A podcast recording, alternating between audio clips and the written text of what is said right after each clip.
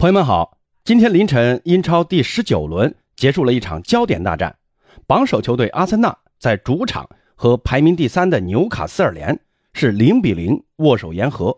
目前呢，积分榜上已经领先少赛一场的曼城八分。而在随后的曼联主场迎战伯恩茅斯的比赛中，卡塞米罗继续大腿级表现，在第二十二分钟为曼联先拔头筹，而卢克肖回归左后卫后。同样送上惊艳发挥，先是下半场第四十九分钟，个人几乎是一条龙啊，从后场持球推进至前场，然后在禁区中央位置接加纳乔的横传打进一球，帮助曼联取得二比零的领先。然后又在第八十六分钟，利用精准的过顶长传找到右侧的逼费，后者无私横传帮助拉师傅连续四场比赛取得进球，最终。曼联是主场取得三球大胜，而在此前的一天，利物浦是客场挑战强队杀手布伦特福德队。小蜜蜂果然不是好欺负的，他们在主场是三比一痛击了红军。鲁涅斯继续着自己跑位一流、射术末流的水准，多次在比赛中浪费良机。那今天呢，这期节目就来聊一聊。这三支英超豪门在这一轮联赛中所呈现的一些有意思的事情，那咱们呢就从比赛时间的先后来说啊，先来看一看昨天比赛的利物浦。那这场比赛啊，利物浦输的是一点都不冤，为啥呢？八个字儿：防守大意，进攻不利。先来看看利物浦的防守问题啊。那这场比赛呢，布伦特福德在主场摆出的是一个三五二的防守反击阵型。那这个战术呢，也是小蜜蜂本赛季面对 B 哥六球队时的杀手锏。他们先是四比零大胜曼联，然后呢零比零逼平了切尔西，客场呢二比一挑落了英超霸主曼城队，主场呢更是两球领先，然后被热刺连追了两球，同样是逼平了。那这一轮又是主场三比一大胜利物浦，所以他们这个强队杀手是名不虚传。他们在对阵强队时的这个战术啊，执行的也是非常到位的，那就是落位防守，吸引你攻上来，然后利用像延森呐、维萨这些球员的精准长传能力，找到前场球员实行快速反击，从不跟你在中场进行过多的纠缠，往往就是三传两递啊，这个球就快速传递到了前场。那这种战术就是所谓弱队掀翻强队的立身之本。利物浦在世界杯之后啊，似乎一直就没有找到最佳状态。这场比赛的第一个丢球是科纳特的乌龙球，但这个球纯粹是巧合啊，你也不能完全的去怪科纳特。不过呢，第三个丢球啊，科纳特需要负一定的责任。当时呢，他是抢在姆贝乌莫之前拿到球权的，但是他的第一选择呢是用头轻轻的往禁区内侧顶了一下，那当时这个顶的力度没有控制好。同时呢，他也没有预料到姆贝乌莫会这么快。当时呢，就是一个身体接触，科纳特就倒地了。这样呢，就等于送给姆贝乌莫一个单刀。后者呢是轻松打进，彻底葬送了利物浦追平的机会。其实这个丢球啊，很大一部分责任，我觉得应该还在于中场的凯塔。他当时在中场的带球呢太大意了，让内尔高啊拿球后迅速的送出斜长传。然后就发生了丢球，所以这一系列的动作呢，就是反映出利物浦的防守大意。凯塔在中场的大意，科纳特在后场的大意，甚至守门员阿里松也有点大意。当时这个球呢，他没有及时的上去啊，而是大意的认为科纳特能够防下这个球。其实啊，他如果能早点上前去抢这个角度啊，我觉得这个球啊，他应该是能防下来的。其实呢，不光是科纳特、阿里松的大意啊，另一个中卫范戴克同样如此。世界杯前呢，很多利物浦的球迷说范戴克的状态下滑是因为要留力世界杯。但是您看，现在世界杯也结束了，范戴克的状态还是没有什么起色。这场比赛呢，克洛普在赛前就提过啊，要谨防布伦特福德的定位球。这个赛季呢，小蜜蜂的定位球，像角球啊、前场定位球的进攻啊，其实呢也是制造了不少进球的。这个时候呢，作为利物浦的为数不多的高点防守球员，范戴克啊，按理说应该要发挥更大的作用的。但事实上呢，确实他的站位选择呀，包括贴身防守啊都不到位，已经很难看到范戴克在高球争顶成功过了。扎叔呢，可能也是发现范戴克这场比赛不在状态，所以呢，半场过后就把范戴克早早的换下去了。其实呢，下半场不光是范戴克被换下去了，左边卫齐米卡斯也因为状态不佳被换下去了。下半场呢，换上罗伯逊之后啊，利物浦的两翼齐飞的特点总算又出来了。但是还是那个问题啊，利物浦除了萨拉赫这个进攻点，其他人暂时无法站出来为利物浦的进攻承担更大的责任。尤其是努涅斯，努涅斯在之前的节目就说过啊，他的问题啊还是在自信心上。你看上半场过掉门将后的打门被封堵，这个呢其实没有什么好责怪他的啊。因为这个机会其实也并不算一个绝对的好机会，萨拉赫的传球呢，其实啊是有点深的，得亏鲁涅斯的积极前插，再加上他腿也比较长，抢先一步的过掉了门将。但随后的打门呢，其实角度已经很小了啊，那被后卫给挡出来也就没有什么好奇怪的。但是下半场第七十分钟那次射门就很离谱了，那这个球还是萨拉赫在双人包夹后送出的斜塞。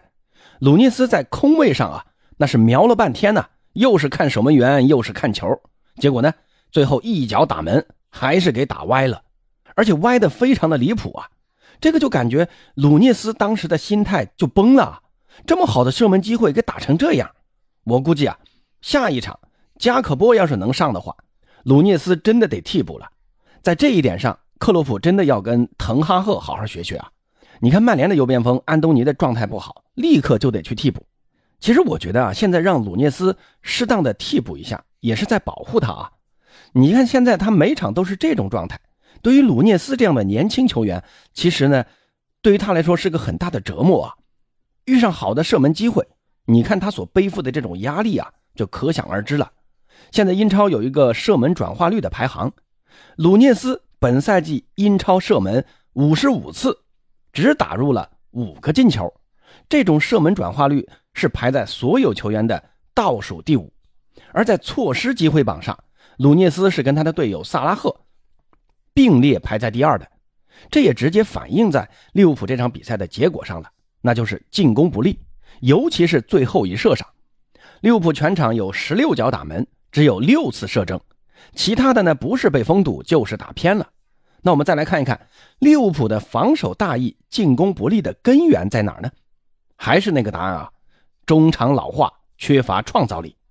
这场比赛呢，右前卫上的是埃里奥特，埃里奥特这名球员啊，习惯前顶，这样呢就压缩了萨拉赫的发挥空间，同时呢，他又在中场留下了很大的空当，而法比尼奥和迪亚哥两个人又无法覆盖整个中场，迪亚哥呢还得兼顾组织进攻，这也就导致利物浦的中场对于后防的保护力度不够。这个呢，就跟上赛季的曼联是一样的啊，中场防守的力度不够，那这样就导致像马奎尔这样的中卫啊，承受的压力就太大了，那出问题的可能性也就更大了。这呢，也就带来一个恶性循环。由于丢球，中场球员就不敢过于投入精力参与进攻，所以呢，这个中场的转换是越踢越差。利物浦呢，还是需要赶紧在中场位置补强啊。现在来看呢，恩佐估计是没戏了啊。夏天呢？务必要攻下贝林厄姆。另外呢，加克波的到来，看看能不能刺激刺激这个鲁涅斯啊，让他能早点找回信心。这样啊，利物浦争四啊，可能还有点戏。那说完利物浦，接下来咱们再看看不可战胜的阿森纳。这一轮呢，兵工厂是对阵丢球最少的纽卡斯尔联。整场比赛双方是把攻防啊，可以说做到了极致。阿森纳主导进攻，纽卡是主导防守。都呢很能反映双方的一个特点啊。阿森纳的进攻在缺少热苏斯的情况下，那下意识的啊就提高了对于球权的保护。纽卡呢在发现高位逼抢无法奏效之后，也展开了低位防守，摆开防守架势，让阿森纳来进攻。但是阿森纳的两条边路进攻始终无法突破纽卡的边路防守。马丁内利和萨卡的身边永远都是多名纽卡球员协防，那这种程度的防守。让他们俩在边路的突破就无法奏效了，很多时候呢，只能寻求跟中路来做做文章。纽卡在下半场啊，更是彻底的摆上大巴的阵型，让阿森纳的进攻就像是碰到了一堵堵墙一样啊。其实这个时候啊，咱们就能看出热苏斯对于这支阿森纳的重要性了。破密集防守就需要一个在小范围内持球能改变战局的球员。显然呢，他们现在的恩凯迪亚不是这类球员，而马蒂内利呢也做不到这一点。那比赛的高潮呢是发生在最后的读秒时刻啊，当时扎卡在禁区内的传中啊打中了纽卡球员的手臂，这个球呢裁判并没有判罚点球。我们看这个球啊，纽卡球员的手臂当时呢是收缩的，而且呢他也做了一个转身规避的动作，但是由于距离实在太近了。皮球呢，还是击中了手臂，同时呢，也改变了球路。所以你看，扎卡在随后疯狂地追着裁判去抗议啊，要点球。裁判呢，还是坚持自己的判断。那从我个人的角度啊，我是能理解裁判的当时的想法，那就是这个球啊，防守球员的手臂并没有刻意的张开，他也做了规避的转身动作，但由于距离太近，没有办法完全的避开。这种情况呢，就属于。可判可不判的情况，估计裁判是看到这个时候比赛快结束了。这个时候呢，如果给阿森纳一个点球，可能会引起更大的争议，所以最后呢也没有判点球。那从英超争冠的角度来看啊，这个不判点球呢，也是想让联赛的悬念保持下去。如果阿森纳依靠这粒点球最后拿下了三分，那领先曼城就要达到十分了。那这样的话啊，争冠的这个悬念就越来越小了。从这个角度呢，那也能理解裁判最后不判点球的。其实阿森纳还有一次啊，加布里埃尔在那次的禁区摔倒，这个呢，我觉得裁判的不判点球是对的啊。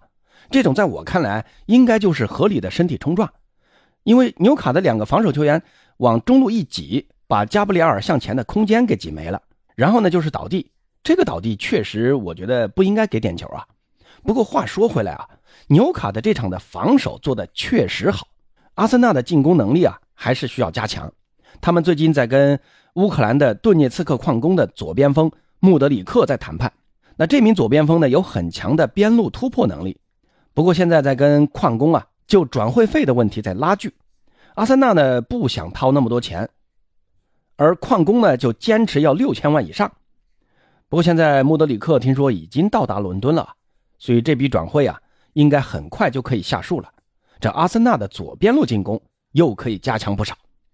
那说完兵工厂的比赛，最后呢，我们再来看看红魔曼联这场比赛呢，曼联是三比零大胜伯恩茅斯。那这场比赛呢，滕哈赫在阵容上相比上一场是做了不小的调整的，瓦拉内是轮换替补，选择让马奎尔和林德洛夫搭档中卫。之前客串中卫的卢克肖，这次呢是回到了左边位，而右边位呢还是万比萨卡，后腰还是卡塞米罗和埃里克森。那最引人关注的呢是安东尼在这场比赛中并没有进入大名单，滕哈赫呢给出的理由是安东尼受伤了，这个呢还确实挺突然的啊，事先呢完全就没有看到任何有关安东尼受伤的消息。我更愿意相信啊，是因为安东尼的状态不好。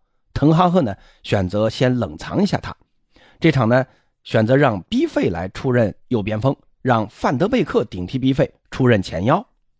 结果呢，范德贝克这场就踢了四十五分钟就受伤了啊，真的是很倒霉啊！好不容易有个首发的机会，结果呢踢个半场就受伤了。那这场比赛啊，我们看到曼联能赢球的最大功臣，应该是卡塞米罗、卢克肖和德赫亚。卡塞米罗在后腰位置上的拦截作用是一如既往的稳定啊，也是曼联由守转攻的第一发起人。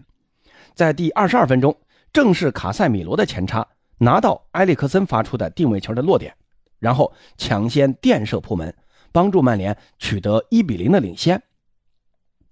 现在来看呢，卡塞米罗这笔转会啊，真的有可能是曼联复兴的关键呢。他的到来呢，一下子就把曼联的腰给支棱起来了。进而呢，也改善了防线问题，让马奎尔啊、卢克肖他们的能力啊，也得到了很大的发挥。这场比赛呢，卢克肖先是一条龙带球至前场，跟队友配合取得一个进球，然后呢，又是后场精准长传找到 B 费，让后者轻松拿到落点，然后呢，助攻拉师傅进球。那现在的这个卢克肖啊，真的是后防的万金油，在边位上是能突能传还能防，在中卫位置上呢是能扛能抢还能拼身体。现在很多曼联球迷都已经喊出卢克肖是世一组了，哼！如果这个赛季啊他能持续这个表现的话，那这个世一组的名头真的是可以喊了。当然呢，曼联这场比赛能零封对手，还得夸夸德赫亚。曼联这场比赛可以说是前场美如画，后场德赫亚。德赫亚这场比赛是贡献了四次扑救，力保球门不失，这已经是曼联本赛季第八次零封对手了。而上个赛季整个赛季啊，曼联总共才获得过八次零封，那这个赛季才过半啊，曼联就达到了八次零封。这既是由于后腰的改善，加强了防线能力，也是由于德赫亚的状态始终维持在最佳状态。下半场呢，滕哈赫还让刚刚归队的利马登场踢了几分钟啊，这样呢，既是接受现场球迷们的欢呼，也是想让利马早点找回比赛状态。利马呢一登场。全体的老特拉福德的球迷啊，一直是齐声高呼“阿根廷”，这个在英格兰确实很少见了。为一名阿根廷球员呐喊，那可见利马是多受曼联球迷的喜欢的。那最后呢，还是要说一下 B 费啊，B 费这场比赛先是打右边锋，明显呢这个位置他不是很适应啊。下半场呢，他回到了前腰位置，这个作用明显就不一样了。B 费还是需要在中路发挥调度，才能发挥他的最大作用。现在曼联在积分榜上已经悄悄地升至第四名了，比纽卡还少赛一场，跟纽卡同积三十五分，比第五名的热刺又高出五分，所以目前曼联的争四的形势啊是越来越好了。接下来的赛程呢，曼联是一场足总杯，然后一场联赛杯的比赛，在下一轮联赛啊，那就是一月十四号的曼市德比，那打完曼城，紧接着就要打榜首的阿森纳。所以说这段时间的赛程啊，还是非常魔鬼，也非常关键。曼城呢要想争冠，现在的任何一场比赛都不能再轻易的丢分了。而阿森纳要想继续保持对曼城的优势，对阵曼联这场比赛同样不容有失。所以这两场比赛呢，就看滕哈赫如何来应对了。曼联极有可能成为决定本赛季联赛冠军归属的关键因素。好了，今天呢就先聊到这儿吧。大家有什么想说的，欢迎在评论区见啊！咱们下期再见。